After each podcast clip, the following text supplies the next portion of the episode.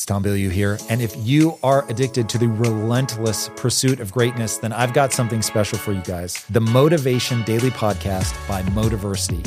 It's your daily fix of motivation, inspiration, and wisdom featuring the best speeches and speakers on the planet. We cover it all life, business, relationships, discipline, purpose, mental health, sports, studying, focus, you name it with exclusive speeches from heavy hitters like Coach Pain, Billy Alsbrooks, Marcus Taylor, Dr. Jessica Houston, Walter Bond, and more. If you're ready to take control, level up, or just crush your day, then Motivation Daily Podcast is your secret weapon. Search for the Motivation Daily Podcast and follow wherever you listen to amazing podcasts. Remember, the AMA format is much more um, concise. So I'm going to be answering the questions one to two minutes, no more. We have a lot, and I'm hoping you guys are going to submit a lot more. Again, I'll be prioritizing comments in the live feed. All right, our first question is from Aiden O. How do you stay focused in this world full of distractions? I often find myself procrastinating and watching YouTube videos forever. All right, so this really does come down to habits and routines. Uh, this is one of those things I cannot stress enough. If you haven't built in mechanisms to deal with your lesser nature, you're forever going to fall prey to them. Some of it is identity, some of it is I'm the kind of person who makes use of my time. Some of it is I'm the kind of person that has goals and I do that which moves me towards my goals. But then some of it is reinforcing that belief with very strict rules, what I'll call bright lines. So, uh, some of my bright lines are I go to bed at 9 p.m., period. Second bright line, I only have 10 minutes to get out of bed. So I wake up when I wake up, I don't use an alarm. But once I realize I'm awake, then I only have 10 minutes to get out of bed as long as I've had at least five hours. So look at the clock, see what time it is. I have 10 minutes, boom, I'm up and I emotionally reward myself when I meet the deadline, and I emotionally punish myself if I miss it. And when I miss it, by the way, it's usually by seconds.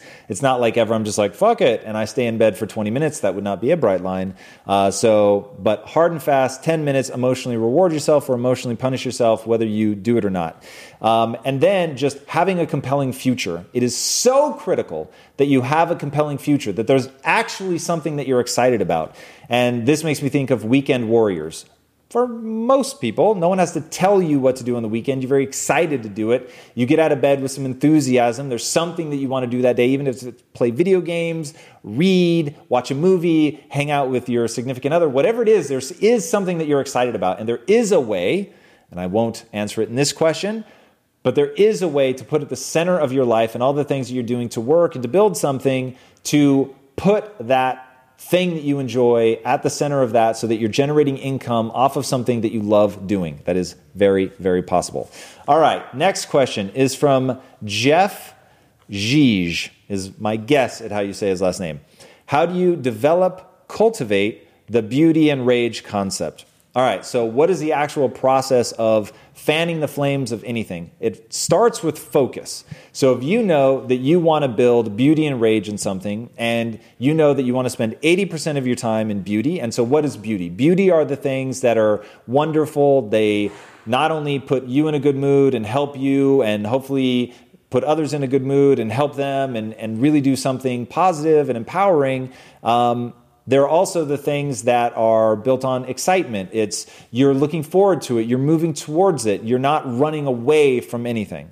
The rage, on the other hand, is the darkness, also known as. It is the thing that makes you angry. It's the people that hate you. It's wanting to prove somebody wrong. It's coming from essentially a negative place. It's coming from, I won't let these people see me fail, right? That is at times, when done in the right balance, a very powerful motivator. And so to um, overlook that is a mistake.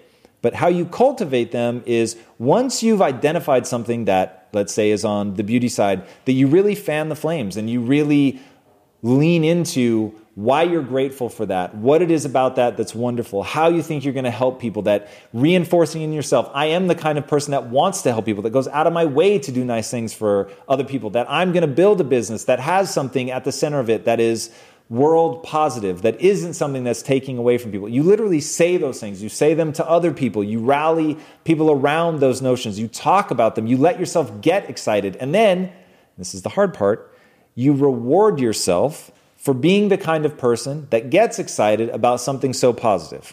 Okay? It's a self reinforcing loop that just starts with saying, I think this is a good thing. I think it's a beautiful thing. It's something that I'm excited about. It's something I want to move towards and make happen. And it's good. It's good for me. It's good for other people. It's positive. It's uplifting. And I feel good about the fact, and you literally, by saying it, you're reinforcing that notion in your head.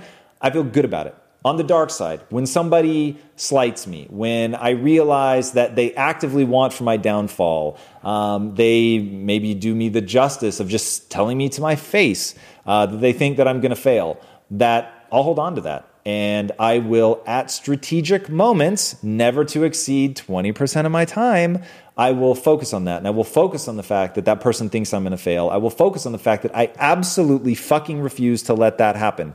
And I will stare at it nakedly. And I will think about how it would feel to fail.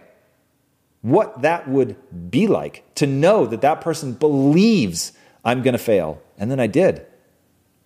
And in that reaction, to that, I'll start moving forward with ferocity. And it is actually letting yourself feel angry. And if you need to, furrow your brow, tighten your muscles, stand up, strike a bold posture, really put yourself in an aggressive, dominant position when you're in the 20% so that you feel the power. Because the only point of dipping into the rage is to have the anger that's needed to withstand suffering and to attack it and to go after it and to make it your enemy.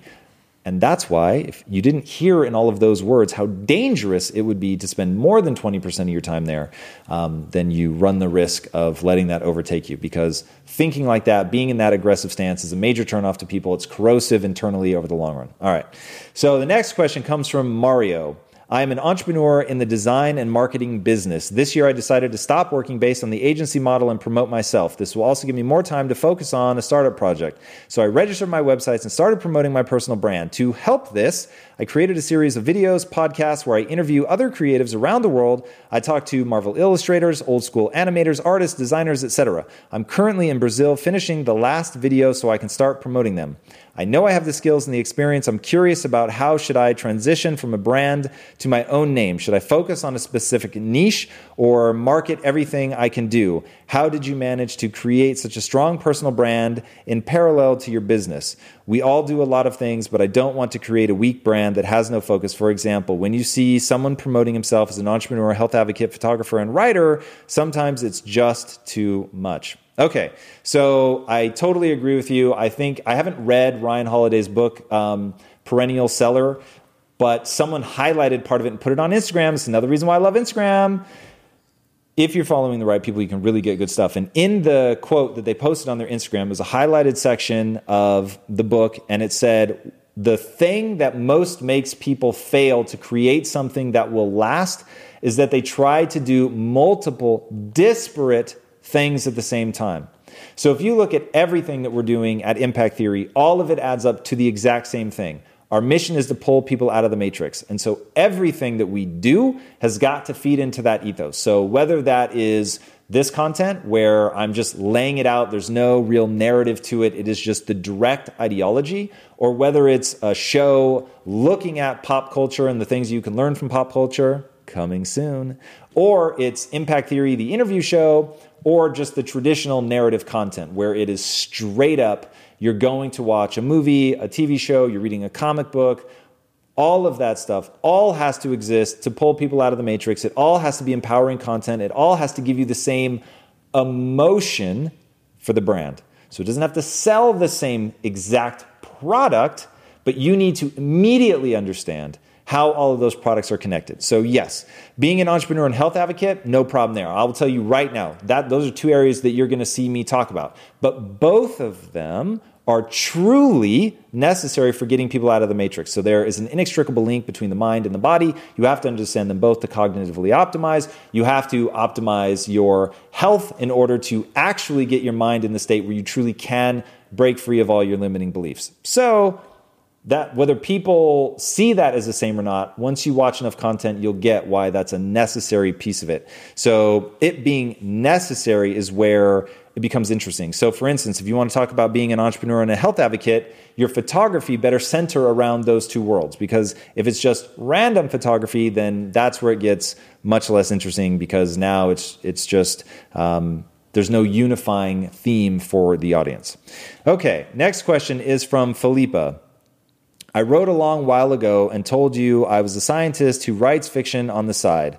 I have since quit my job as a scientist because I realized I was not 100% passionate about it and I didn't want to do that for the rest of my life. Plus, I was not having a lifestyle I enjoyed. Now I have to figure out what I want to do next since I am not in a position where I can live off of my writing. I have savings that will allow me to pursue the other interests for about a year. Okay, so um, what's my advice? What's the best strategy?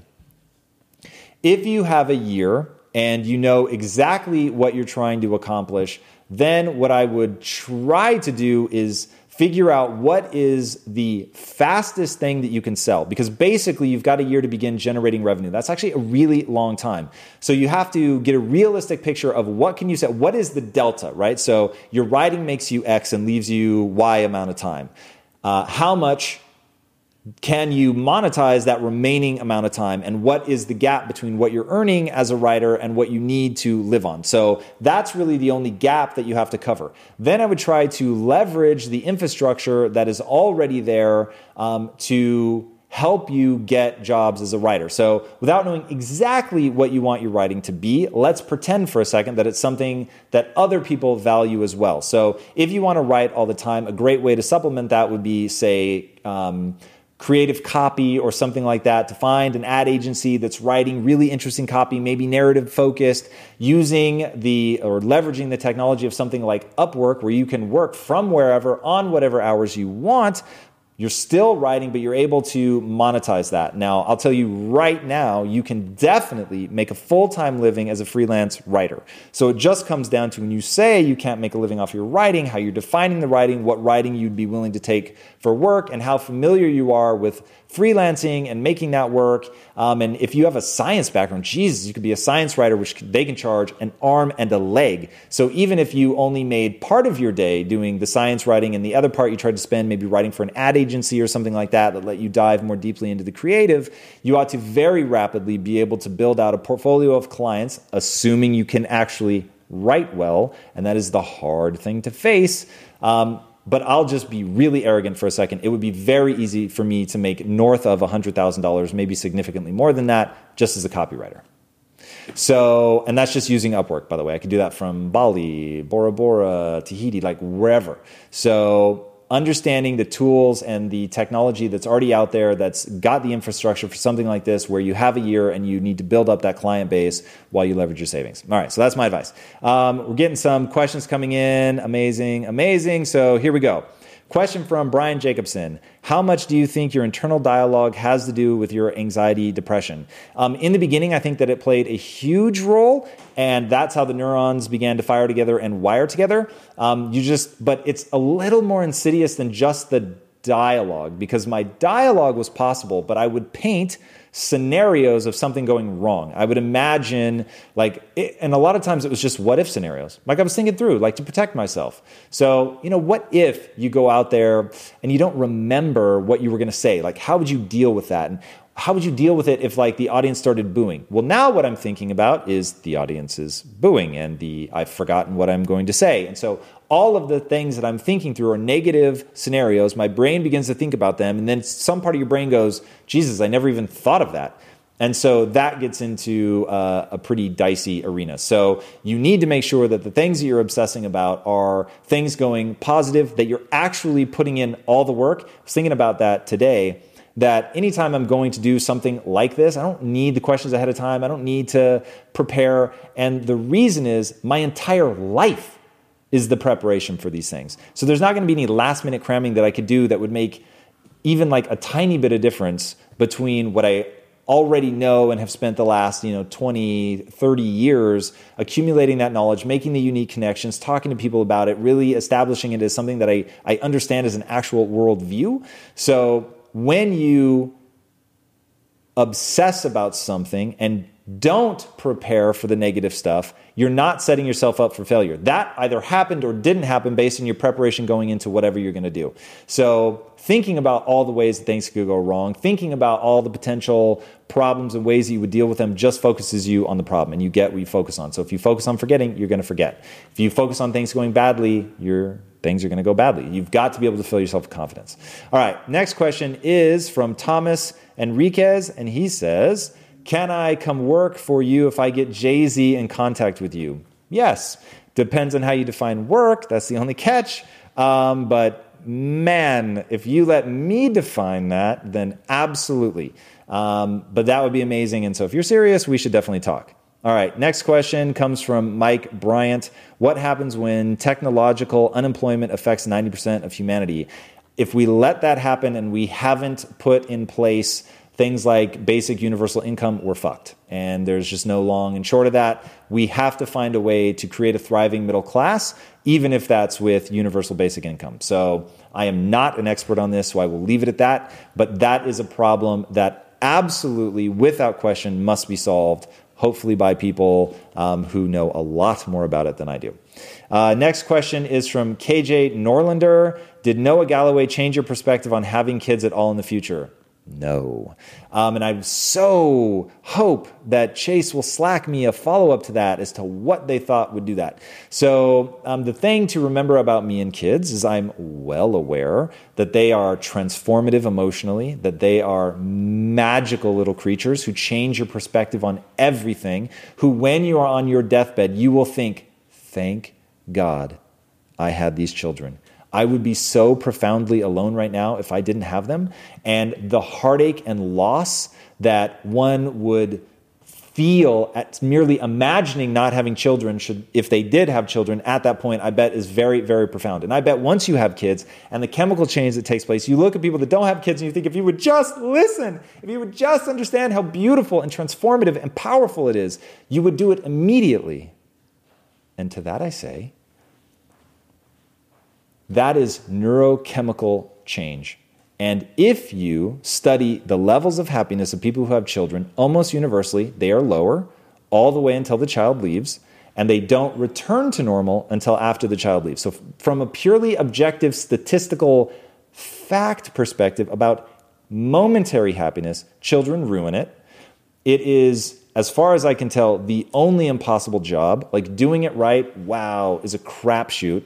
It is it is truly one of the most noble things any human being can do. And I am so grateful, obviously, that people do it and that it's a beautiful experience and that from the inside of it, even though your happiness levels go down, the sort of deep fulfillment goes up. I'm very glad that people experience that. I get that in other ways in my life. Building things is what sets me on fire. Um, but I'm, I'm told that we have some um, follow up. Uh, wouldn't it be interesting to see what kind of role model you would be for a child? Um, a, it would be. B, I was a role model for a child and spent eight years as essentially a big brother. I call it a big brother, but it wasn't officially part of that program. Uh, but I worked with him for eight years and it was magical and transformative and has continued to echo through my life. So when I say I get it, I get what it's like to have a child look to you like um, your salvation that you're offering them a, a, better life than they have anywhere else. I can't tell you how many times Rashawn asked to come live with me, and um, uh, yeah, so I get it, and and I'm saying it from a place of actually understanding it. So, I, and I fully recognize that understanding it intellectually is different than feeling it emotionally. And he wasn't actually my child, and so I'm well aware of that. And I was very young, um, but nonetheless, I had enough of a taste to be able to understand that I desperately, desperately want kids. The only thing I want more than kids is to not have kids.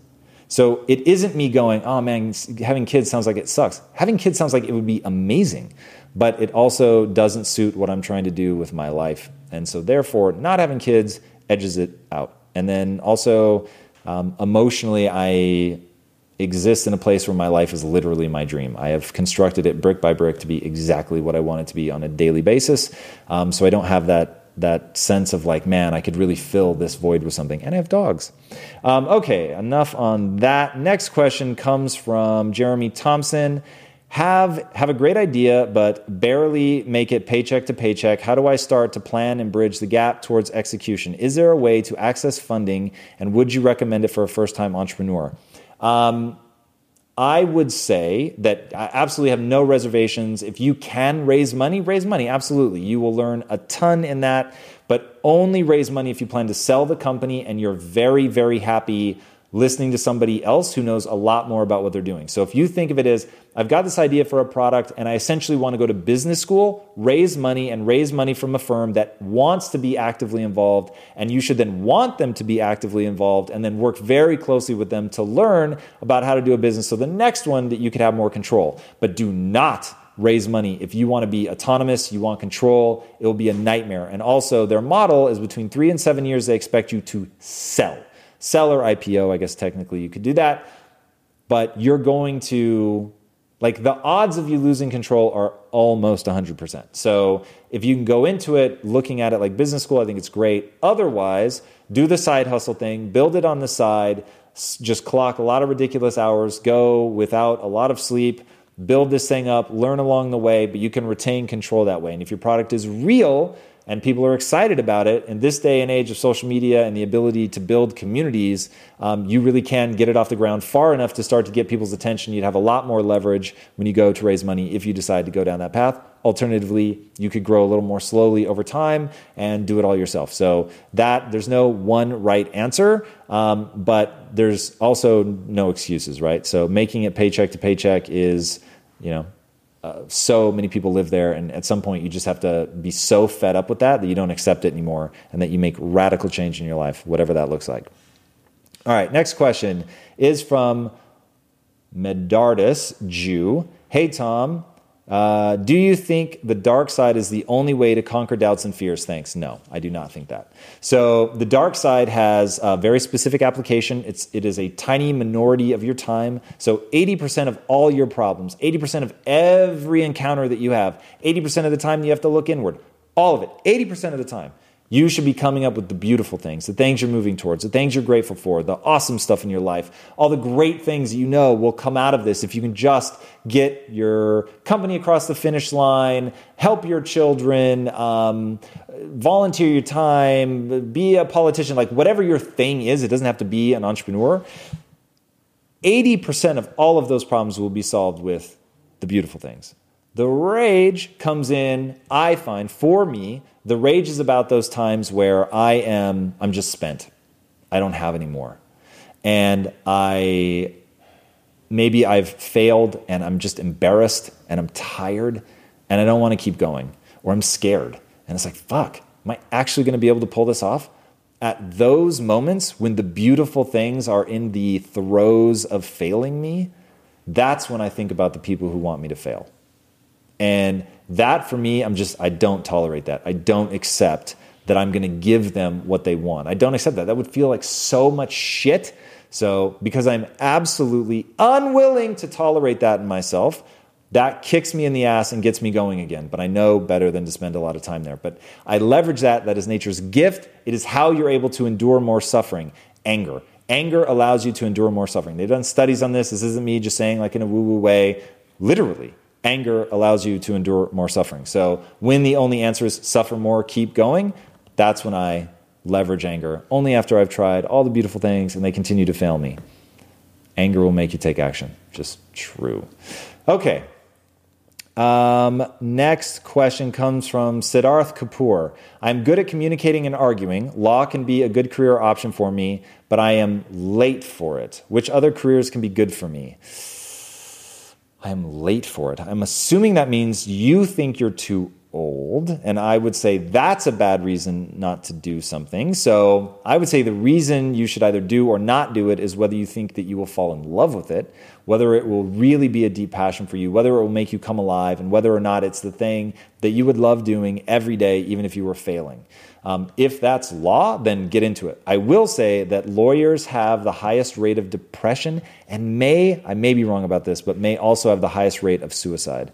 That part I could be making up. The depression thing I'm sure about. Um, because being a lawyer, you have to be negative. You have to look at all the things that could go wrong. And like I was saying before, when you obsessively focus on all the things that could go wrong, you're just living in negative land. So um, maybe weigh that. And I wouldn't worry about um, whether or not you're too late for that. So, the last part what other careers could be good for you? Being persuasive and communicating well works everywhere.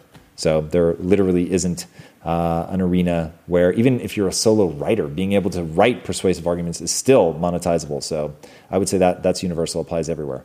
All right, next question from Aaron Elias. What is your take on energy upgrades and waves sweeping the earth? What is your take on ascension? I have no idea. I've never heard those words put together in that fashion before. I fear I'm going to fail you entirely. Um, I have absolutely nothing but ignorance on this topic. Forgive me.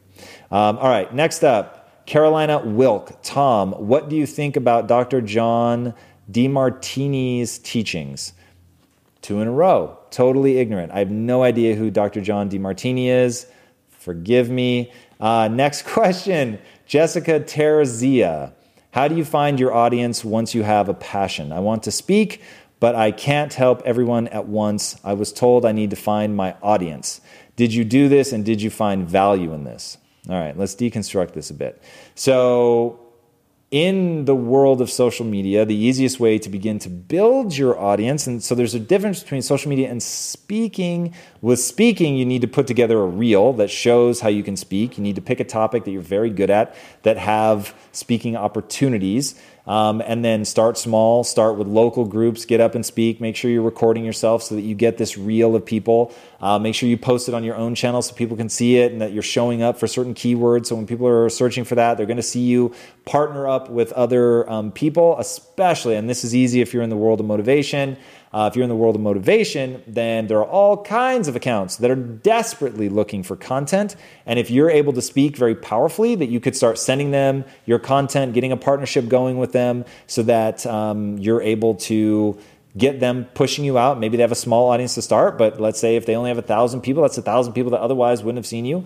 Um, so building those relationships, going out and being valuable to their community, just building this up brick by brick, getting more and more people exposed to your ideas, create a high value add um, social accounts, whether that's Twitter, whether that's Instagram, Facebook, all of it, do Facebook Lives. Um, maybe only a few people show up in the beginning, but if you're adding value to their life, they're going to tell somebody about it. So this all comes down to how good are your talks? How much value do they really add to people? And if it adds a lot of value, then you'll find that people just keep coming back. And, and if you're not growing, here's the hard reality. If you're not growing, you're not adding enough value.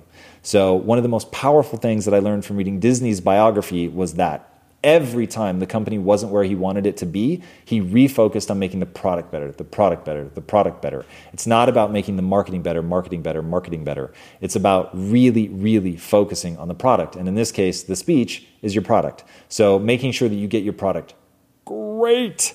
Uh, and somebody that's done a really good job of talking about that process is Lewis Howes. So I would go hit him up.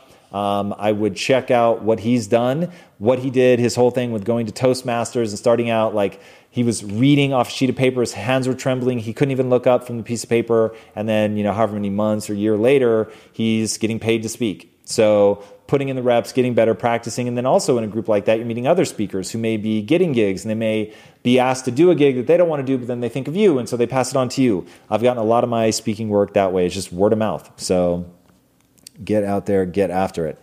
Uh, next question comes from Cage Hits. Cage Hits? Really? Cage Hits. That's amazing. That's so amazing. I'm tempted to think it's a screen name. But Cage Hits says, you say you are building this community uh, for later down the road to build the studio. What skills would you recommend we cultivate now in order to provide you with value down the road? Questions like these make me want to like cuddle the camera or the microphone or something. Like you can't imagine what it means to me and everyone else here when you ask a question like that, dude. Anybody that says social media is like destroying the fabric of society, they've built the wrong community. Can we just agree on that? Thank you, just first of all, for asking that question. That's so amazing. Um, I will say this pursue your truest and best life. Whatever makes you come alive, whether it can be useful to us or not, like don't worry about that. We're going to be here. Um, we are going to remain providing content for free.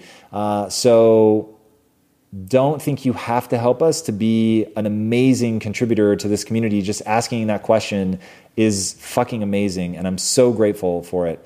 Um, the skill set that we will need, the ones that we're really focused on now, we need writers and artists. That's a really, really big deal for us. So, writers and artists, we're building out um, contests. We're hopefully partnering up with, I guess I won't say until it's real. We're partnering up with a very large company that is just amazing at attracting writing talent. I'm very excited about that. I really, really hope we close that. Um, but yeah, uh, we're starting right now on comics and so we need writers for comics, we need artists for comics. Ultimately, we'll also be putting together. So the whole notion of Impact House is meant to get um, creatives here, whether screenwriters, whether traditional authors, um, whether comic book writers and artists, bringing people together to meet each other, to bounce ideas, to get things going. We'll present people with ideas that we're trying to get into production. So if somebody is graduate or not graduating, gravitating towards that, and they want to latch on to one of those projects and and um, go into our development cycle, then that's also something. So I guess watch. We'll be making announcements around that. And you can also ping us at Connect. Uh, one of the contracts that I'm working on now is our submission thing, so you guys can submit it, know exactly what your rights are, who retains what, all that good stuff. Uh, so, but anyway, to the first part, I'll just reinforce that. Live the life that makes you feel most alive.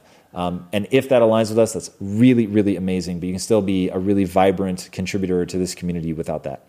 Um, okay, next question. Davis Sarrett. How, besides speaking for free a lot, do you build a career and, and, and a following as a speaker? How do you self publish your book effectively? All right, those are two very different questions. Um, one, I'll uh, let me just go through them. All right, so how do you build a career and a following as a speaker? Um, so you you're sort of discounting the one thing that I would say is the right answer, and that is speak for free a lot. And the reason that you're going to be doing that is just like interning. You're going to be getting your name out there. You're going to deliver value. There's no barrier to entry to bringing you on other than they need to vet to make sure that you can actually do it. But if you can do it, you're getting what you want. It's not the money. The money's not what you're after. The money, or sorry, the the short term money is not what you're after. The long term money only comes if you're able to build a reputation and really improve as a speaker, get out there and absolutely crush it, right? So don't lose out on the opportunity to make $100,000 a speech later because you want $5,000 a speech now, okay? Way better to say, you know what? I am going to do this one for free. You know what? My normal fee is $10,000 a speech, but actually, I'm, uh, I'm going to waive this one and I'm going to do it for free. You can even do that so that you're letting it be known that, like, that's your normal fee. But your job, if you're trying to build a following, especially, you've got to get out and do it. It's literally shaking hands, kissing babies, it's letting people know you're there to be of service to them and that you're not just trying to be a rock star. If you swagger out on the stage, do your thing, drop the mic, and then piece the fuck out, like you're not to build a following. So in the beginning, like, dude, let me tell you, when like I'm going tonight, if you're in the LA area, 7 p.m. downtown LA, boomtown baby, look it up, meet and greet. And despite the fact that I have a 9 p.m. bedtime, I will stay there and answer every question that people have. When it comes to platforms that will help you run a business, there is no shortage of options on the market. But if you want to use the best, most advanced, and most efficient platform out there, you need to be using Shopify. For whatever and wherever you want to sell, from launching to going international, Shopify is the global commerce platform that will help you grow at every stage of your business. With award winning customer service, the internet's highest converting checkout page, and a suite of integrated AI tools, tools, Shopify is your all in one platform to quickly and efficiently take your business to the next level. I love everything about Shopify because it makes it so easy to start run, and grow a business. Shopify powers more than 10% of all US e commerce because businesses that want to grow quickly use Shopify. Sign up for a $1 per month trial at shopify.com slash impact, all lowercase. Again, go to shopify.com slash impact right now to grow your business no matter what stage you're in. Shopify.com slash impact. In today's highly unpredictable and rapidly changing world, the smartest move you can make from a financial standpoint is to actually understand how money works and how markets move.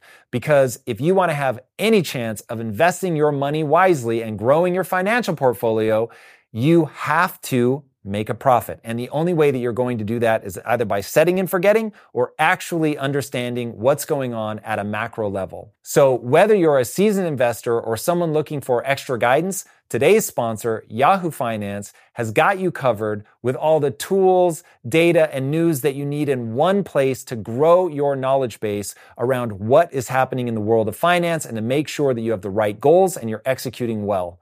Yahoo Finance makes it easy to consolidate your accounts so you can effectively and efficiently manage your entire portfolio. Personally, I love how straightforward their platform is to use. It is very simple to get the information that I need. And Impact Theory's own chief financial officer is exactly the same, spending time helping me frame exactly what is going on from a global perspective so that I'm making the smartest decisions that I can. I definitely recommend that you check out Yahoo Finance for comprehensive financial news and analysis. Visit the incredible brand that so many great investors use at yahoofinance.com. It's the number one financial destination. yahoofinance.com. Once again, guys, head there now, yahoofinance.com. If getting your hands dirty and taking good care of your car or cars is a passion of yours, then eBay Motors is here for the ride. Because I'm sure you remember when you first saw the potential in that beauty. And then through some elbow grease, fresh installs, and a whole lot of love, you transformed 100,000 miles and a body full of rust into a drive that's all your own. With over 122 million parts for your number one ride or die, you can make sure your ride stays running smoothly with eBay Motors. Brake kits, LED headlights, exhaust kits, turbochargers, bumpers, whatever your baby needs, eBay Motors has it. And with eBay guaranteed fit, it's guaranteed to fit your ride the first time, every time, or your money back. Plus, at these prices, you're burning rubber, not cash. Keep your ride or die alive at ebaymotors.com. Eligible items only, exclusions apply. Period. Period.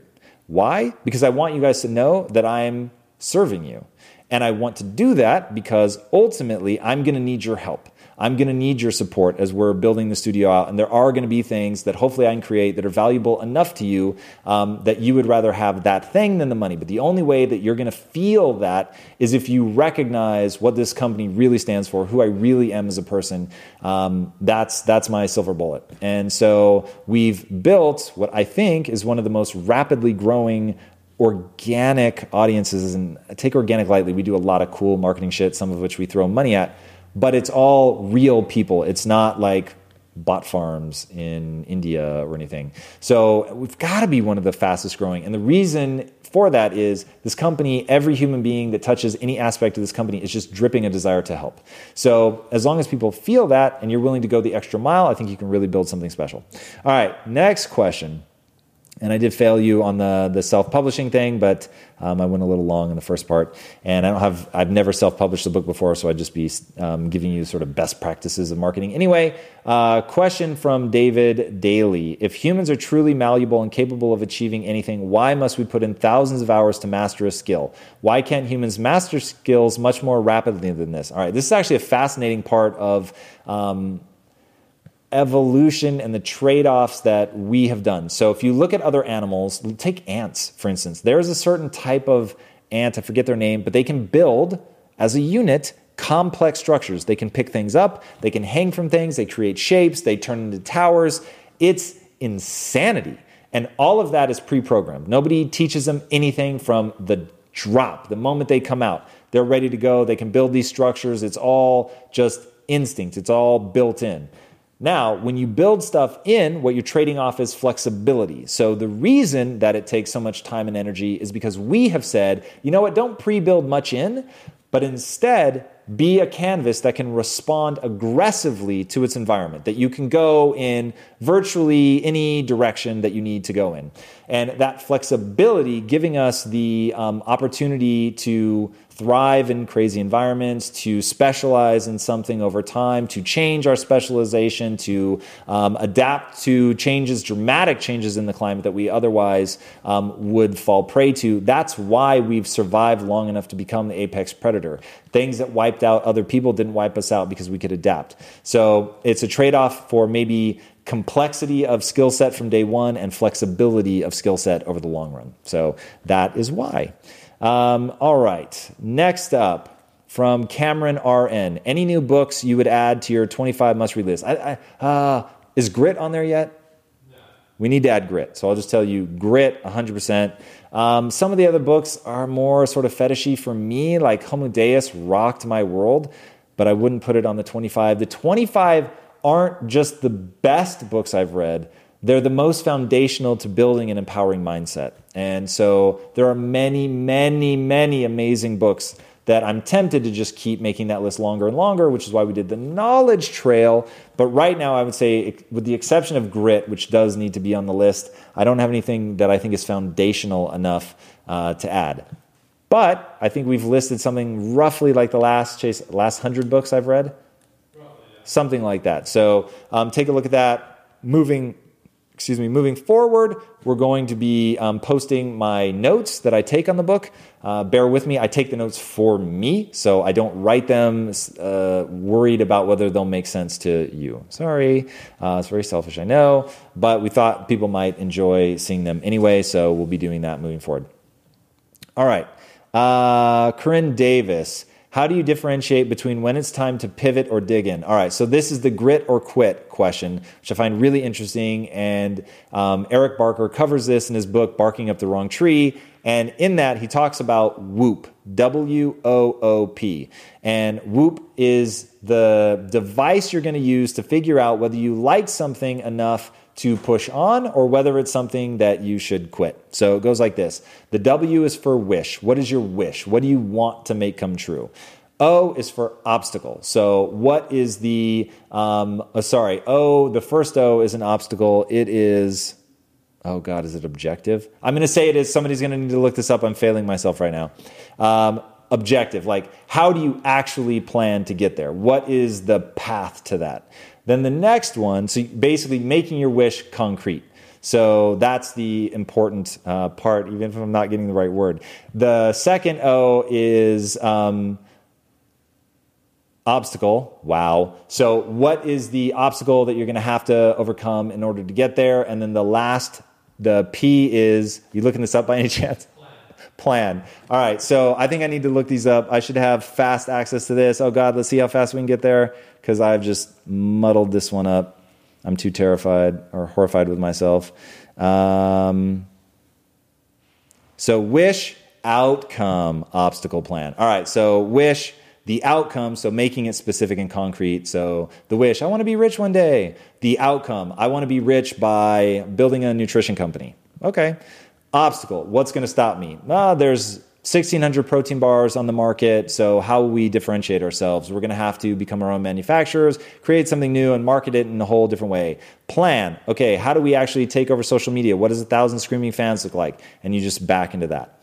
Um, you've all heard me, I assume, at this point, heard how I backed into why we're creating a studio and all that. So, I won't do that. It's also very long, um, but that's WOOP. All right. So if when you do your WOOP, you sit back and go, man, I'm ready to go after this. this is amazing. I'm so glad I did it. I now have my plan. I know exactly what I'm trying to do.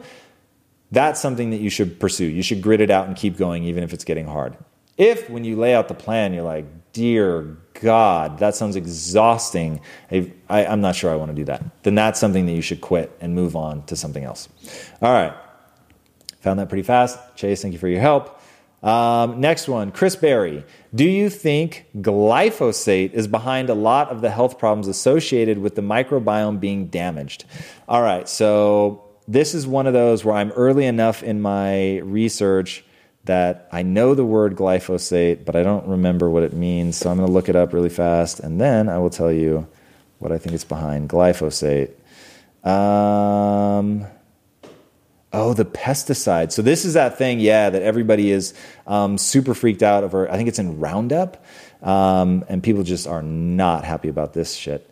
Uh, I don't know. I think that environmental toxins is part of it, and there's this whole concept called POPs, um, persistent something pollutants, and I don't remember what the O stands for. I'm really, I'm not doing well with my acronyms today. Um, but persistent pollutants, the exposure that we get, BPA is one that people talk about a lot. I think that you're probably getting. It's one of the things that either disrupts your endocrine system, disrupts the microbiome itself. One thing that I'm I'm testing, like if you're really paying attention, my Snapple is now see through.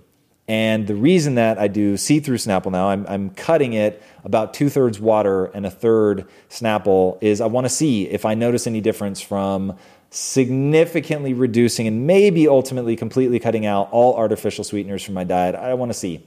Um, I for so long just relied on the fact that I don't feel any difference that that doesn't mean that I'm not edging towards catastrophe every day. So I'm going to try it and give it a real legitimate shot. Let's call it 60 to 90 days um, with right now I'll commit to with highly minimized amounts of artificial sweeteners. Um, I won't go all the way because there's some things in my diet that, God, it'd be hard to get the level of fat in my diet that I want in a pleasurable manner without artificial sweeteners. And since I'm not convinced yet that artificial sweeteners disrupt things as much as they might, so anyway, um, glyphosate, it's bad. Clearly, we should get it out as fast as we can um, any toxins that cause any sort of disruption in the body, they all stack. So I doubt the glyphosate is like the end all be all, but I bet it ain't helping. So yeah, that's uh, that is the microbiome, man. That shit is fascinating. You want to talk about something I, I have to stop myself from putting on the 25 list.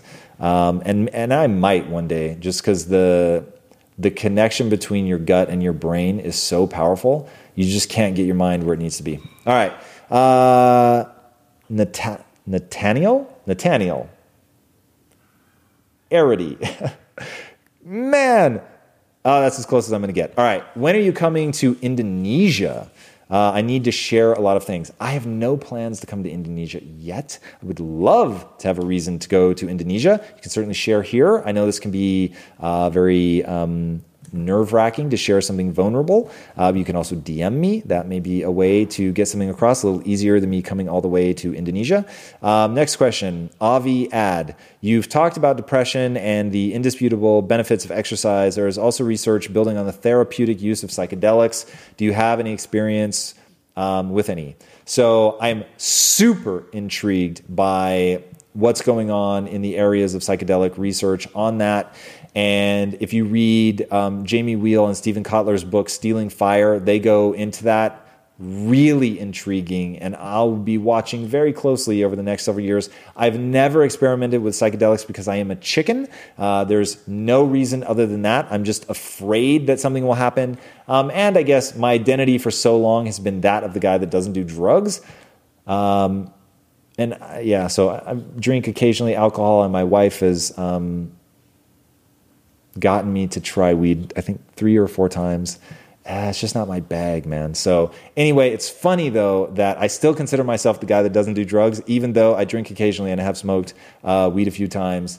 And that likens back to Dan Ariely's whole thing about people will, he says it in the context of lying, people will lie um, right up to the point where it forces them to change their identity. And that's where they stop. And so I guess I do the exact amount of drugs that I can do and still feel like I'm a guy that doesn't do drugs to be consistent with my identity.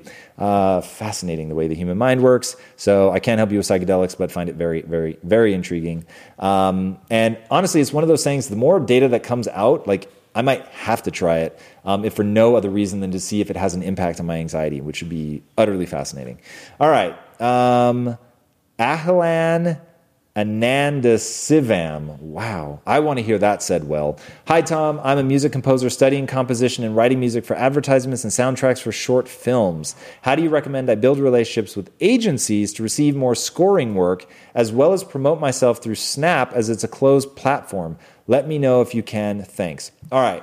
Dude, being in the game of creating music right now in this day and age is unbelievable. So, right now, my friend, there are hundreds, if not more, motivational accounts. They're so desperate for music. And I'll count us in that. So, every week we put out impact quotes. We have to find music somewhere, somehow, that we're not going to get a copyright flag for using. If you write amazing music, there are so many people that would desperately want to get a hold of that music write something for them, give them, you don't even have to give them exclusive rights, just let them use it. If you let them use it, they will tag the life out of you. So you get a tag, you start finding big accounts, and you can write really powerful music. Remember, this all comes down to how good are you really? So you actually have to be good. So I'm I am basing this all on the desperate hope that you don't just think you're talented, that you're actually talented. But if you're actually talented, my friend, in this day and age with social media, with YouTube, people are desperate for music. Desperate. So go forth and prosper. You should be pinging them all. Every morning should start with hours of outreach, telling people that you write music and that you want to give them music. They'll flip out. They will flip out. All right, Chris Good. What's your thoughts on the best ways to overcome the apathy or lack of drive when it comes to depression in order to get the momentum you need to start making progress again? Okay, depends on where on the depressive spectrum you fall. So I'm going to say that you're all the way over here, like catastrophic, can't get out. I've been in it for a year or more. Like this is just bad news. I don't want to get out of bed, nothing. All right, that is a brain chemistry imbalance. It is also almost certainly tied to your gut. So, the first thing I would do, I'm not bullshitting you. The first thing I would do is read The Gut Brain Connection, is the name of the book. That talks about the two way communication, the neurotransmitters that are signaled and received, the fact that I think it's 70%, no, it's 95% of the serotonin in your body is stored in your gut. Anybody else hearing that? 95%. It's not all made there, but 95% of the serotonin, one of the things that makes you feel good, elevates your mood. In fact, SSRIs, selective serotonin reuptake inhibitor. It basically stops your serotonin from being remetabolized. So, serotonin is the name of the game when it comes to depression.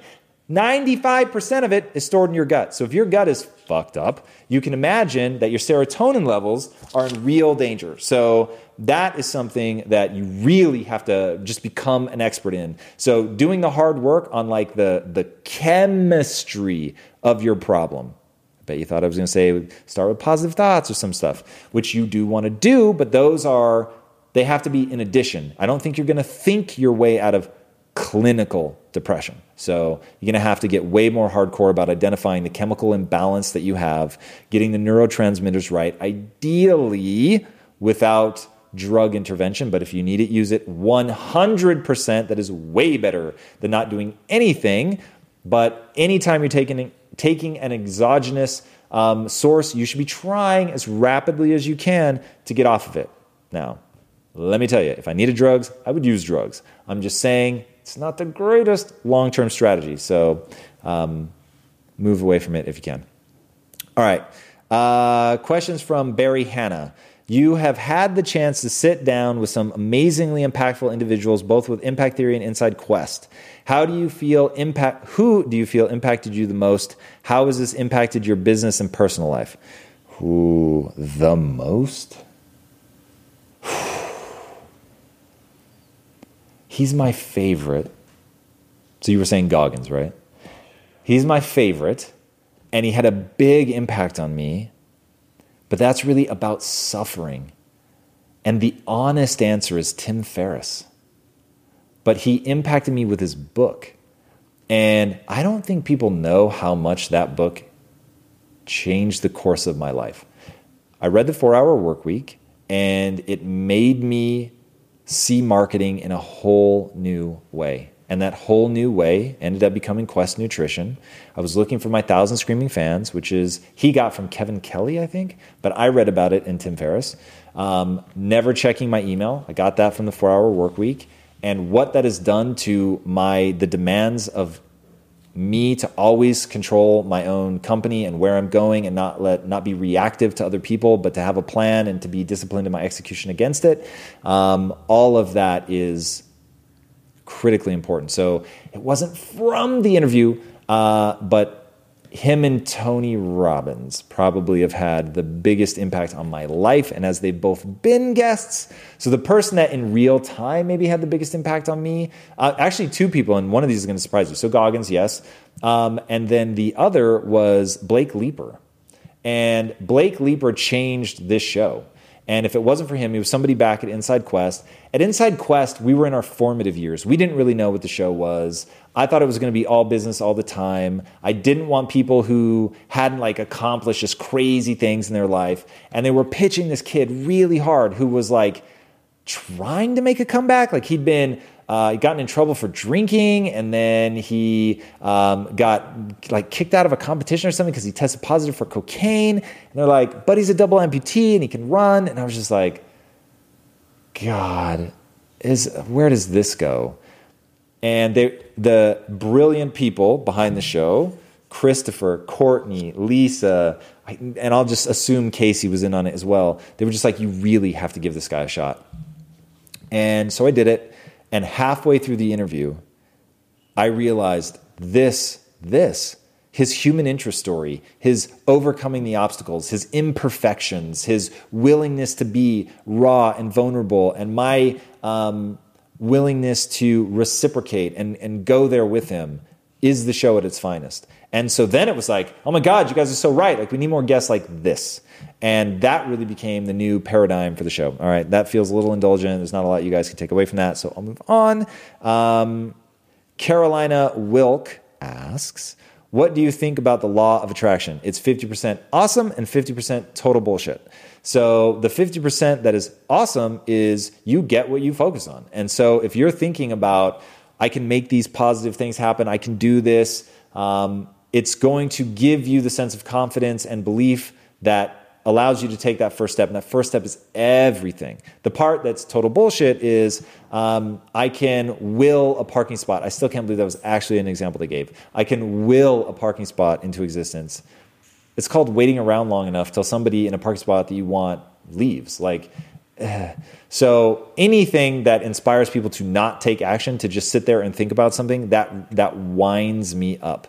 So massive action is the only thing that works. So if you're thinking about positive things, all the things that you want to make come true, all of that, and it's forcing you to take massive action. You're going out and you're executing, you believe that you can do it, you focus on that you can do it, and then you actually learn the skills acquired, ah, and go and execute, then that's fucking amazing. So when I watched The Secret, I loved it.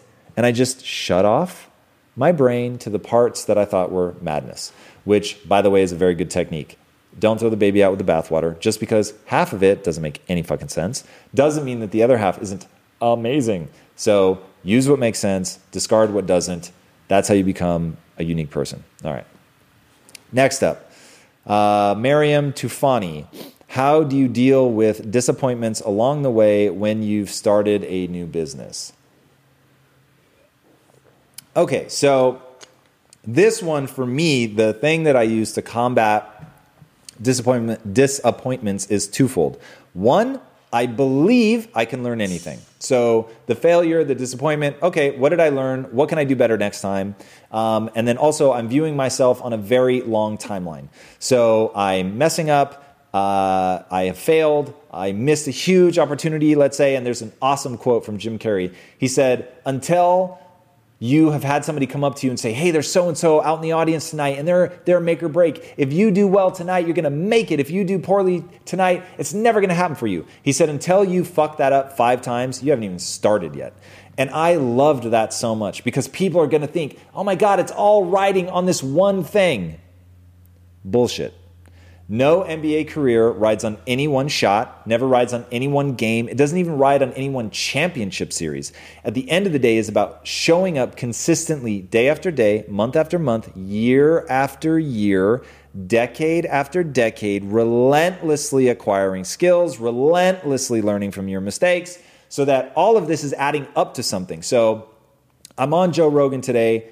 That interview goes so many fucking weird places, and it was really fun because on many of them, not all of them, but on many of them, like, yeah, I've thought a lot about this. I've read about this. I've, oh, wow, like, here's a topic I never thought we were going to talk about, but I can go there because I've been out of just a, a, desire to learn. I've been reading about a lot of different topics to find out which ones stick, which ones are exciting for me, which ones really add up to something that's usable. So when you take yourself over a long timeline and you just repeat these behaviors over and over and over and over like the obstacles they, they fade into the distance. It just becomes one more learning experience. And when you remember that all of life is but practice and nothing is ever performance there is no big day. There's only one more time to practice dealing under a high stress situation or under the bright lights like whatever the case may be.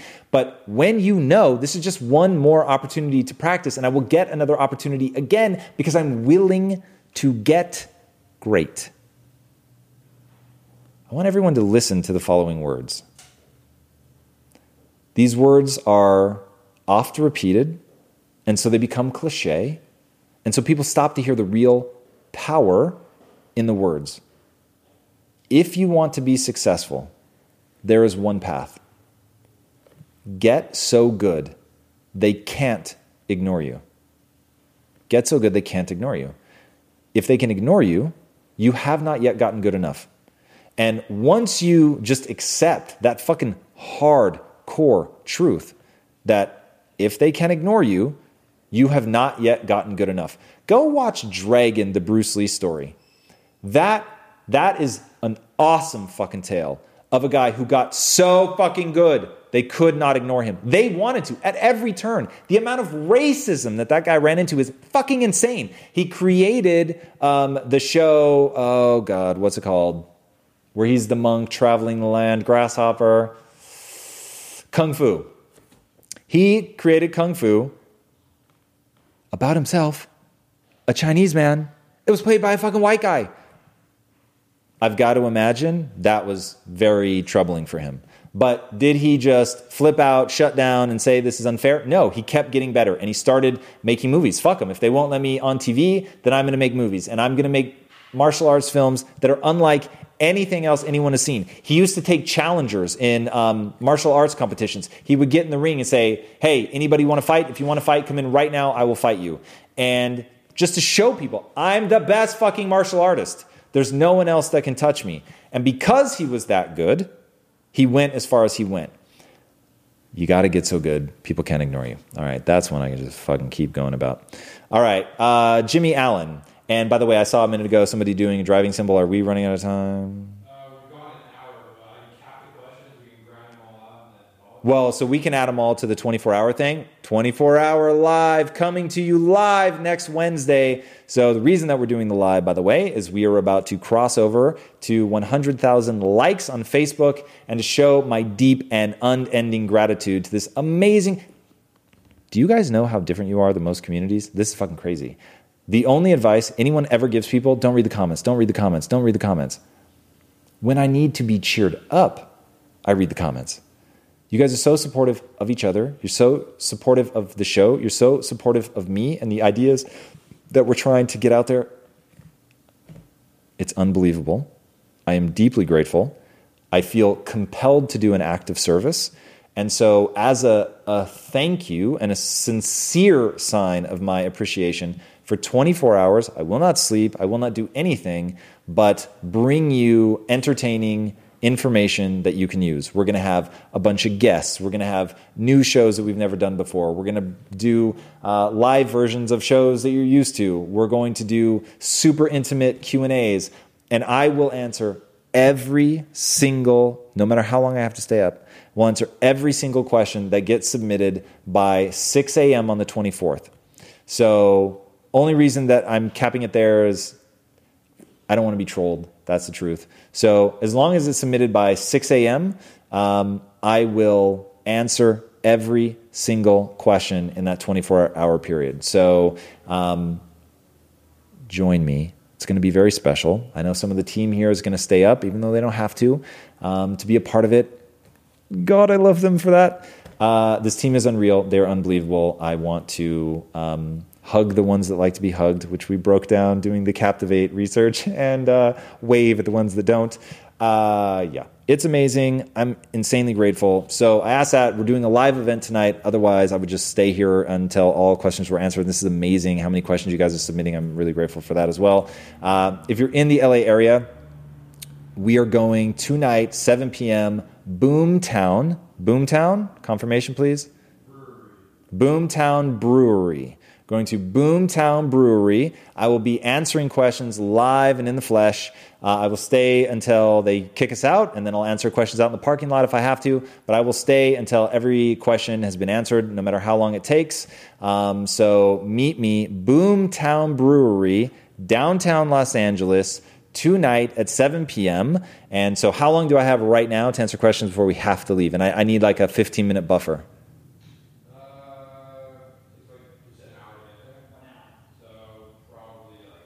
Okay, so we've got about five minutes left. All right, so Jimmy Allen. I forever have been an extremely ambitious person. The, pra- the past months, I have been attacking as many podcast books and everything from yourself and suggested people. I have now become an extremely habitual person, and the changes have been dramatic. I own a successful business that I devote everything to. How do I balance my home work life more efficiently? My partner and I are extremely happy, but I can't help feel her life is on hold so I achieve my goals. Thank you for the person you are. Wow, thank you. That's very kind. Okay. Um, there is no universal answer to this. So the truth is, I have no interest in balance, none whatsoever. So one of the reasons that I don't want to have kids is I don't want something pulling for my attention. So the reason that my wife and I founded the company together was the more we became ourselves and pursued our goals, we wanted that to be driving us together.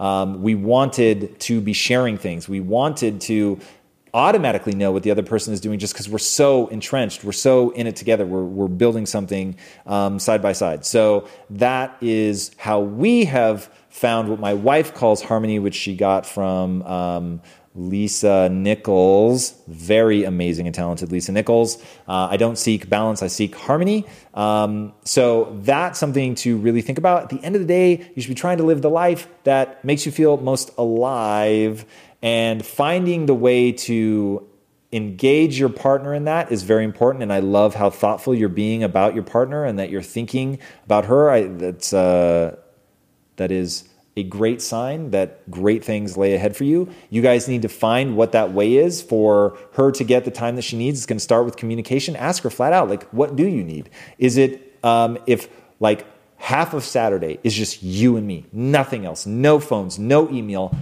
no matter what. Like that is our time, and there are going to be some awesome moments where something in your company is burning to the ground, and you're going to show her that she's more important. That that half a Saturday is you and her, and you're going to ignore it, and you're going to wait until the end. So moments like that, I think, is just very, very important to figure out what those important things are. Okay, time for one more. Um, it's Tom Bilyeu here. And if you are addicted to the relentless pursuit of greatness, then I've got something special for you guys the Motivation Daily Podcast by Motiversity. It's your daily fix of motivation, inspiration, and wisdom featuring the best speeches and speakers on the planet.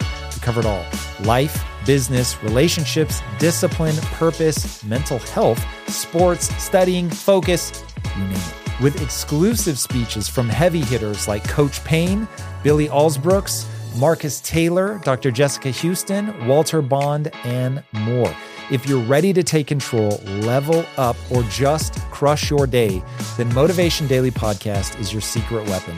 Search for the Motivation Daily Podcast and follow wherever you listen to amazing podcasts.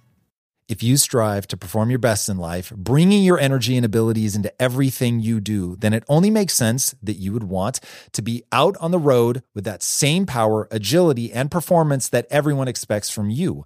And there's no better option than the most desirable, advanced, and dynamically capable SUV yet, the third generation Range Rover Sport. You guys know I love staying on the cutting edge with technology, and the Range Rover Sport's cabin features advanced technologies such as active noise cancellation, and cabin air purification, a must, offering you and your family and friends new levels of comfort and refinement while traveling. The Range Rover Sport provides an instinctive drive with engaging on road dynamics and redefines sporting luxury for the power, agility, and performance you demand in every area of your life. Explore the Range Rover Sport at LandRoverUSA.com. That's LandRoverUSA.com. This is from Audrey Sutherland. How can I have a good relationship with my boss? You're going to have to know a lot about your boss. You're going to have to figure out what it is that makes your boss tick, what's their communication style, what is their um, their value system. Literally read Captivate; it will really help you. What's their ocean score, so that you understand how they perceive the world. You understand the things that mean something to them, so that you can communicate in their language. Um, and then at the end of the day, like if you know what they want, you've had them lay it out, you know exactly what they expect, you know what their language is, how to communicate back, then it's about just an obscene level of performance for your own reasons, by the way. Don't do it to impress your boss. Do it because you want to be a linchpin. Do it because that makes you feel good for yourself. Do it because that level of skill, that ability to play at that level is marketable. You can go anywhere. But I find that one, and some of this does depend, is your boss um, insecure or they've, have they gotten to a good place in their life? Um, if they're insecure, then unfortunately, things like flattery can go a very long way. And there's some very distressing studies about how even when somebody knows that the flattery is insincere, that they still like it. So, understanding that, if there's politics in your company, figuring those out, what are ways you can make your boss look good? Helping other people shine is always a pretty great way to get ahead. Uh, but if I had to boil it back to everything that's universal communication, understanding their communication style, understanding their values, and really getting absolute clarity with what they want. And then deliver on that and surpass all expectations. In this next clip, I discuss the difference between belief and delusion. All right, first question without further ado is from Plastic Funnel. That's quite the name. Is your answer to coping with the feeling of being a fraud? Uh, in your answer, that makes a lot more sense. In your answer to coping with the feeling of being a fraud, you sound like a madman in your hunger to learn on a long on a long enough timeline you will win. But where do you draw the line between a self-reinforced delusion that is strategically useful and not useful? It's a great question. Um, so this is something that you have to get really good at being able to hold two competing ideas in your head at the same time being able to feel like i really have this i've got it i know what i'm doing i'm moving forward full steam ahead and checking yourself and making sure that that confidence isn't spilling over into destructive delusion. I won't even say to monitor it just to make sure that it's not spilling over into delusion because almost certainly, if you've never done something before, to believe that you can is pure delusion. To believe you can learn, on the other hand, is not. But that's where you've got to have that balance. You've really got to believe that you're going to pull this off, that you're going to figure it out, that somehow, some way, that you're going to be the one that figures out what nobody else could figure out. And I'll say that really is delusional statistically speaking, certainly. And you have to then check that against okay, where where is the the borders of usability here? It's good that I'm thinking like that. It's good that I have the energy. It's good, and this is the most important part, that I have the willingness to act decisively, which is where most people fall down. But you really do have to then check yourself and say, okay, where are my points of weakness? And what I find is a lot of times what you need over here on the I can do this side is uh, a quiet self belief that's inside you. You don't have to trumpet that a lot, but you need that quiet self belief. What you need to get other people rallied around you is they need to see decisiveness, they need to see certainty. There is so much intoxication to certainty. So now we've got those things. We believe in ourselves, our ability to learn and adapt. Cool. Our team believes that we that we believe we know what we're doing awesome and they can get excited by that certainty the clarity of vision. They know exactly how to execute. There's no ambiguity. There's no confusion. Those are the things that kill teams. Then on the other hand we have an ability to very clearly articulate to ourselves if nobody else but oftentimes i do involve the team on this to articulate to ourselves what our weakest points are and what the parts in the puzzle that we're trying to solve for. Now, the reason I'm able to involve the team in that is because they can see that I'm not wavering on my certainty of what to do. So I'm saying, do this, go here, talk to this person, say this, get that. Think about it like this. Then over here, I can say, okay, and now we're going to flip it over. We're going to look at the underbelly of the strategy and see if we're actually right. And I'll walk people through my logic. Now, this is where if your logic isn't sound, your team is going to revolt. So, my thing is, by the time I'm talking to the team, and certainly by the time that I'm revealing my soft underbelly, I have thought about this so much that I really, really have the issue conceptualized. And as long as there's a logical through line, in my um, plan that the team can hold on to. They'll go, okay, I dig it. His logic makes sense. And the punchline of his logic is go do this for now. We're going to revisit it. We're going to come check back. So there's a self awareness in the process of knowing I could be wrong. I'm always going to be checking myself. I'm going to be looking to see if those things that I'm telling the team to go do, if they're actually revealing or giving us results or not. And if they're not, then we're going to adjust strategy. And because I've told everybody where we're at, but I've kept everybody focused with the certainty, the clarity, the decisiveness, then other voices can be heard. We're constantly looking and checking at that. But this process of doing what they call red team, blue team, where you're actively trying to pick holes in your um, the the way your plan, what you're actually executing. Those voices have been in the mix. They feel like they're being heard, and that's another critical part to keeping the team going. Okay, so there it is. All right, Ray Paulus. How do you limit yourself, especially to new opportunities? Oftentimes I get overloaded with the responsibility of each new opportunity. Okay, 80% of business is knowing what not to do. That's the really hard part. Most people have no dearth of opportunities. And I think that that has certainly uh, been true in my life. I think that that's certainly true for most people. The real hard part is being in that room with a thousand doors and knowing which doors to close. So you have to get really good at creating certainty, at being decisive, at being willing to take a step. And when it comes to that, honestly, the thing that I've noticed most is just a willingness. I'm trying to survive the tail end of an illness here.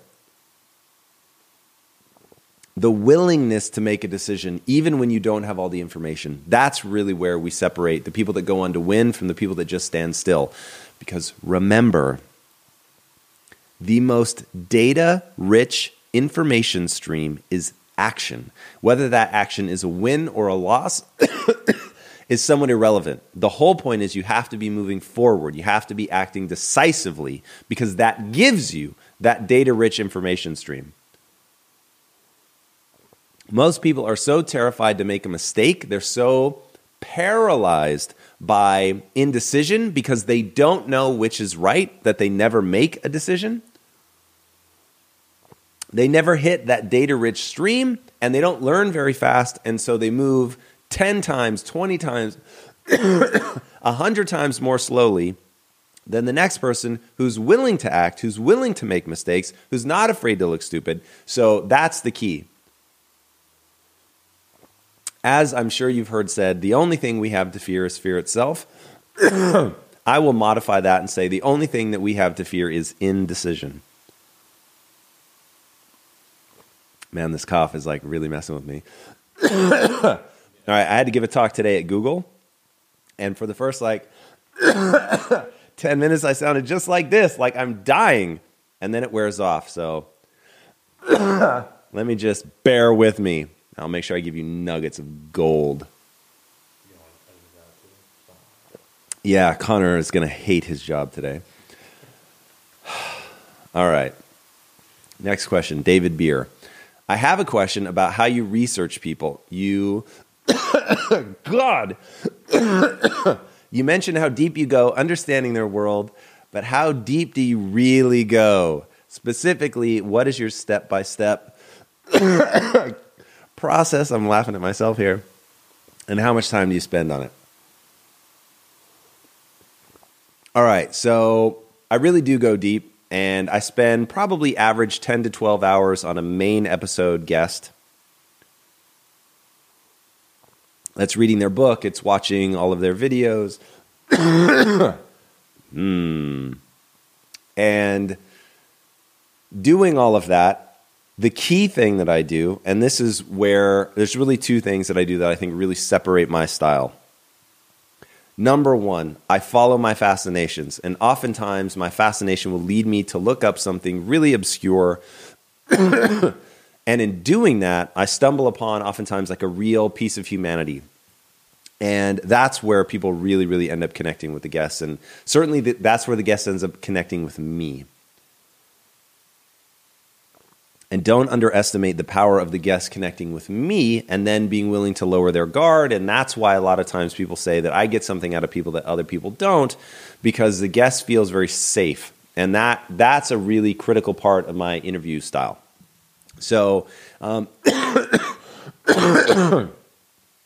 one example of this was with um, Seth Godin.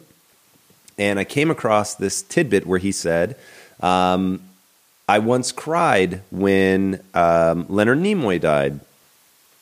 And I thought, whoa, that's so weird. Like, what would make him cry about that? What is that? And so going down that rabbit hole and trying to figure out what his relationship is, reading some of his blog articles around that, around characters, narration, uh, the difference between Star Wars and um, and Star Trek,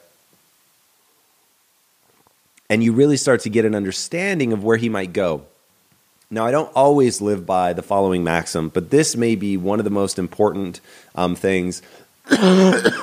if you're trying to copy my interview style, one of the most important things to know is I try never to ask a question to which I don't already know the answer. Now, hopefully, it doesn't feel that way. Hopefully, it feels very spontaneous on set. But the reality is, I'm trying to take the interview somewhere. And when it's something that really fascinates me, I want to understand why they say that. And the reason I understand why they've said the saying that fascinates me, the reason I need to understand that, excuse me, is because I need to know if their answer is going to be valuable to you, the audience. That's that's huge, right? My obligation is to you guys. My obligation is to figure out how do I take this person somewhere where they A haven't already said this that thing a thousand times, and then B that when you hear this new piece of information that they have, that you're actually going to be interested. So I'm always looking for things that you guys can adapt into your own life. And whenever something is an operational level belief system, then I'm really excited. So in a nutshell, those are the things that I'm really trying to do. I'm trying to follow my own fascination to make sure that I'm really interested in what they're saying so that I can be super authentic on set, that they will feel that they will feel really heard and understood. Connor, you're to have to cut all these out, man. It's just getting fucking crazy. Not yet. Um, so I want them to feel heard and understood. I want there to be a real connection. I want to be going a layer deeper than anybody else. And I want to know, I know how they're going to answer that question so that I can follow it up with another question. Or if they say something um, and it takes us into new territory, maybe even my response catches me off guard on set to something they say, and now we go somewhere new. Um, then I know how to bring it back because I know all the areas that I want to touch on because I really have a 360 degree view of the person. All right, so I think that's enough on that. Jenna Robinson, I'm currently reading Mastery, and there's a part where Robert Greene says, In your 20s, you should go through an apprenticeship phase. Does this contradict your idea of having a super specific goal where you can map out every zigzag? How would you do that when you're in this experimental phase of your life, when you're trying to figure out what career you want? so it doesn't contradict it. They're just different parts of your life, different times in your life. And the one of the most powerful parts of the mastery phase is that you've I really identified what you want to do. And once you've identified what you want to do, going and working with the master is one of the ways to really rapidly gain the skills that you need. So there's two parts. There's the exploratory phase where you're not sure what you want to do, and I wouldn't try to prematurely optimize by going down the path of gaining mastery. I would just try to experience a lot of things. I would play with them. I would dabble and see which one really strikes your fancy. Once you know which one really strikes your fancy, you're super interested, that's the path you want to go down. You've maybe even begun going down the process of gaining mastery already, and you realize, I love this. I love this enough to put in the work. I believe in what it's going to bring to me in terms of what mission it's going to allow me to accomplish. then you go and engage with the master and you pour yourself into that study and working with them. And in doing so, they're going to shorten your learning curve, which is incredibly, incredibly powerful. So, um, spending your 20s in that phase, if you've already gotten to the point where you know that's what you want to do, then that's amazing. If it takes you into your 30s, so be it. But before you start optimizing, which is what you're doing with the master, you want to make sure that you first know that that really is the area that you want to go down. All right. day day. Many people do not execute on their goals because they lack a clear vision of all of their pathways to success. How did you go about finding options C and D instead of just choosing A and B? Um, that's not really how I think about it, if I'm honest. So, what I do is I play a game called No Bullshit, What Would It Take? And I try to work backwards from success. And I say that I'm working backwards in a slightly different way than I normally mean it. What I'm talking about is I find a path where anybody you tell would be like, yeah, well, 100% that would work. No one would do it. It's crazy. It's not technologically feasible. Whatever thing they say then after that. But yes, if you could do that, that would work. Like if I said you had to commute, um, you know, 20 miles in LA and you had to do it in less than 30 minutes at rush hour. Well, what would you do? You would have to fly in a helicopter. Everybody would say, yep, that would work. You can't afford it, but that would work. And then you can work backwards from there and you see people doing things like building drones now. They carry a single person. They worked with the FAA to actually get them legal. so, that's how something like that is really going to work is somebody started from well i know what success looks like. Now it becomes how do we make a feasible version of that rather than what most people do which is think of where they are today and think how impossible it would be to get there in their car. They first started a car and then they start thinking maybe they would do a motorcycle. Okay that's working from failure and trying to work forward. Instead work from success something you know guaranteed home run it works. And then look at what are the things that stand in your way and if some of the things that stand in your way, in the case of a helicopter, cost, then it becomes a question of can you reduce the cost of that method? So uh, we talked about this before we started Quest. How would we end metabolic disease? Well, we knew if we could make food that people chose based on taste and it happened to be good for them, then it would work because we'd be leveraging people's um, own behaviors against them, their desire to um, eat hyperpalatable foods, uh, packaged, convenienced, well marketed, all that stuff. That's what's driving eating behavior. So if we could take advantage of that and then just slide in something that was actually good for you, then we really had a shot. Doing the same thing here at Impact Theory, I know to get the average person to adopt an empowering belief system, it has to come in the form of entertainment, it has to be someone invisible, it's got to be baked into the cultural subconscious, and that over time people just begin to think like that. So um, that's why we're doing it that way. So more than I'm, you know, I'm thinking, uh, oh, here's path number one. I'm thinking, what's the most real, what's the most realistic, plausible path? And then does it meet other criteria? Can it be monetized? Am I going to have fun? Am I passionate about both the path and the goal? So all of those things play into it as well. All right. Josh Moranian I realize that I don't have a super specific goal, but I have a clear vision of what my goal looks like. I know I am going to be leading a team company in an industry I'm passionate about. My question is how can I specify my goal without limiting my paths to get where I want in my career? How can I specify my goal without limiting my paths? Yeah, so the the problem is you don't actually know what your goal looks like. So this is the the the quintessential question I get asked is somebody who says that they have a clear vision of their goal, but then what they describe is something as super vague as I know I'm going to be leading a team company in an industry that I'm passionate about. Okay, please understand that is a hopelessly vague statement. Like that is vague in the most aggressive way possible and it's the vagaries of that that then create the problem. So, because you don't know what to execute against, you don't know what kind of products to make, you don't know who your consumers are. So, when doing a business, when doing anything in life, you, you really have to get down to the level of just absolutely ridiculous hyperspecificity. So, the example that I always use is of the Olympics. The, uh, the goal that you have is as vague as saying, I want to win a gold medal. So, first of all, you want to win a gold medal in what? The Olympics? Okay, cool. You want to win an Olympic gold medal. Winter or summer? Okay, summer. Tennis? Swimming?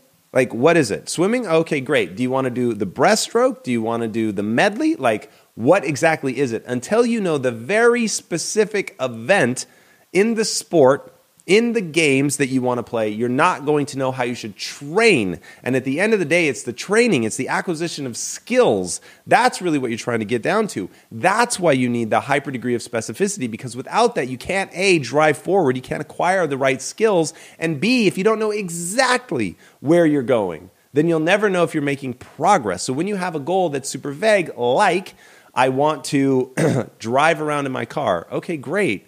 Like, you're driving around in your car. Now what? You don't know whether you're going in the right direction. You don't know if you're making any progress. So you really have to pin this stuff down to a just an insanely clear and specific place. Once you have that, then you'll know what you should be training in and whether or not you're making progress. Stephen Schrembeck.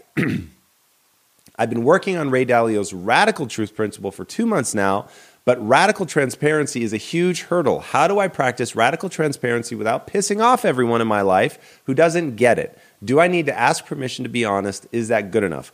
I will say that this is near impossible to do with everyone in your life. If people don't buy into it, it is absolutely not going to work. Uh, one, Ray Dalio's principles is written within the context of people who have agreed to be a part of a team. So, whether it's at a job, I think you can get people to agree there. If it's in your immediate family, you can get people to agree there. But once it starts going farther than that, like unless you have um, a soccer team or something where you can actually get people to come together, you can present the idea and see if they buy into it. Um, it's pretty hard to abide by Ray Dalio's principles without people actually buying into that. So that's first and foremost. It's got to be applied to a group that will actually buy into it. it. It really won't work. It'll be totally dysfunctional for you to just try to do it. Now, you can live your life by principles and you can be radically honest and transparent about yourself. You can even decide that you want to be radically transparent with other people and you can train them to only ask you questions if they really want to know the truth. But what you've got to ask is, what do you hope to get out of that? Because if people haven't bought in to radical transparency, you will come across like a jerk. It won't be read well. Chances are they're going to diminish the um, frequency with which they invite you to be a part of their group. But if you're okay with that, if it's not groups that you want to be a part of, if you only want to be around people that are living in principles, then maybe that's perfectly fine. But you need to really think through exactly what it is you're trying to get. And I would say that ultimately, Ray Dalio's principles are specifically for people who are in a group that will all buy in. All right, Mischief Co. I started an online business a year ago and things are going really well. Recently, sales have dropped to the point where I'm quickly eating my way into my savings every month. I don't know if I should quit this business and start a new one, go back to a nine to five, or stick this out. What advice do you have for someone who's struggling with a rough time in their business? To me, this all comes down to none of those are wrong answers. So, this all comes down to what do you really want? Like, what's your identity? What's your mission in life? What are you really trying to accomplish? So, if that business is just a path on a way to a bigger goal that you believe in with all of your heart and soul, then it might be worth shutting that one down and starting something new. It might be worth buckling down and figuring out where you're going wrong, using austerity measures in your company, cutting off every ounce of fat, getting super lean, um, figuring out what's happened in the marketplace, pivoting, like finding that, solving that problem. If you're not emotionally hung up on the money and having to step backwards financially, like if you can really hunker down and solve that problem, could be beautiful. Maybe some of the most powerful lessons that you'll learn in business. Um, on the flip side, if you uh, didn't notice the changing in sales fast enough, that there's just a tsunami of debt on the business or something and you can't get out from under it, then closing that business down and starting something new with the fresh knowledge, maybe that's the way to go. But it really all comes down to what exactly it is you're trying to accomplish. I know none of these are easy, and I know especially if you have debt in the business or you took money from friends and family or something like that, this can be incredibly, incredibly stressful. I'm not downplaying that, but just make sure that you're looking at yourself on a long time horizon, that you're not judging yourself through the lens of a moment, and that you know what your ultimate goal is. And so if this business is a failure, but it teaches you something that you needed in order to actually get where you're ultimately going, and just to differentiate, like for instance, with impact theory, my mission is to pull people out of the matrix, to give them an empowering belief system. I think the way to do that is through social content and traditional narrative content. Should I find that that isn't right, or that I'm not good at it, and that I'm not able to do what I want from a business perspective with those two paths, and I have to pivot at some point and do it another way? Hey, so be it. I'll take my losses. I'll figure it out. I'll regroup and I'll move forward again.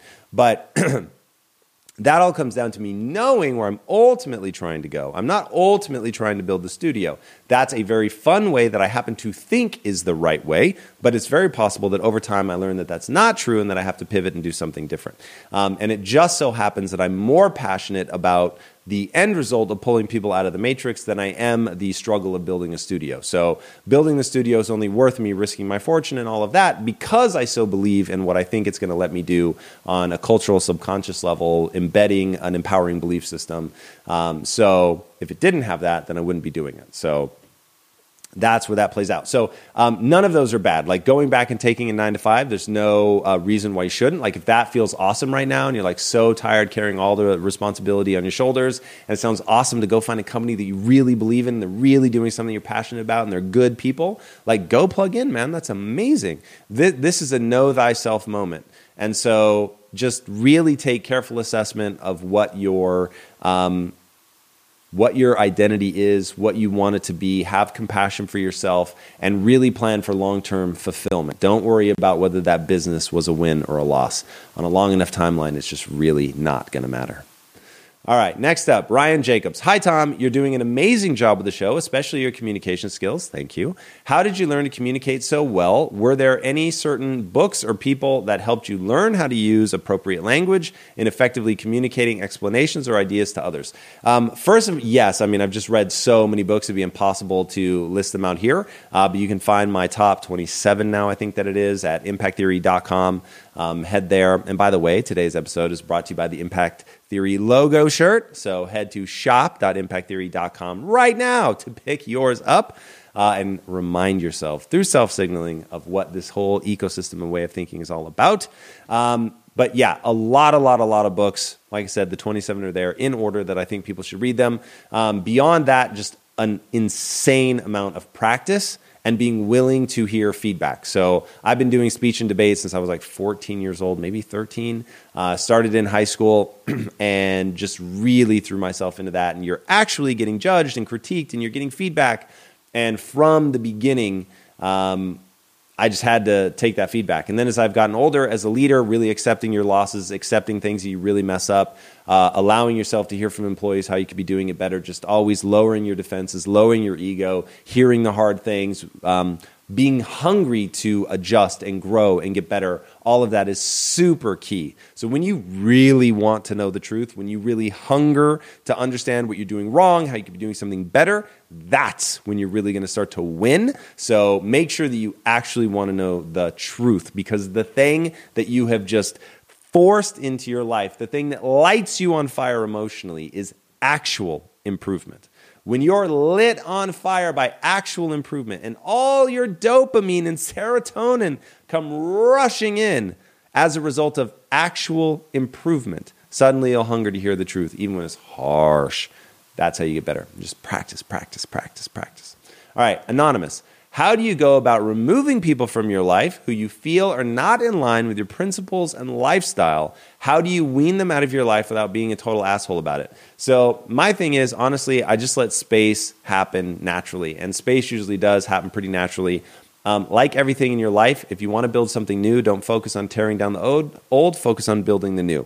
So, rather than worrying about eliminating old friends from your ecosystem, focus on building new friends into your ecosystem.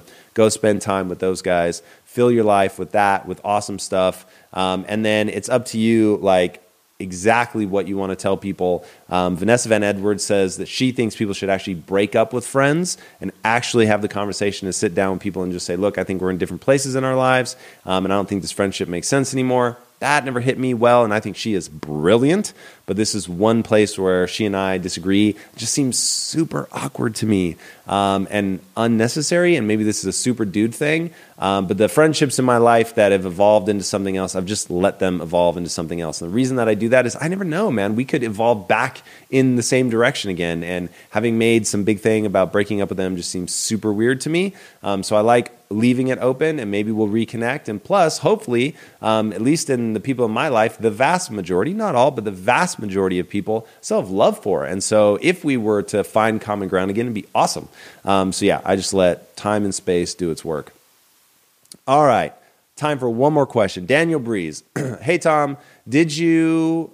Hey, Tom, you mentioned that you finally figured out how to read while working out. How? So, the key for me on this is there's only certain types of things that I can read while I'm working out. If I need to be taking a lot of notes, I can't do it.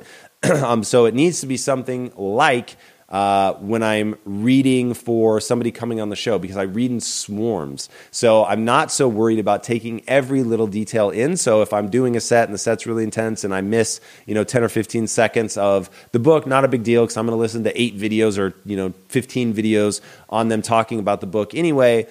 so I'm going to get that information from a thousand different angles. So it's basically anything that I can read. Podcast work for this, where it's like it's a flowy conversation. So as long as you're getting, say, 80%, you're getting most of what you want to get.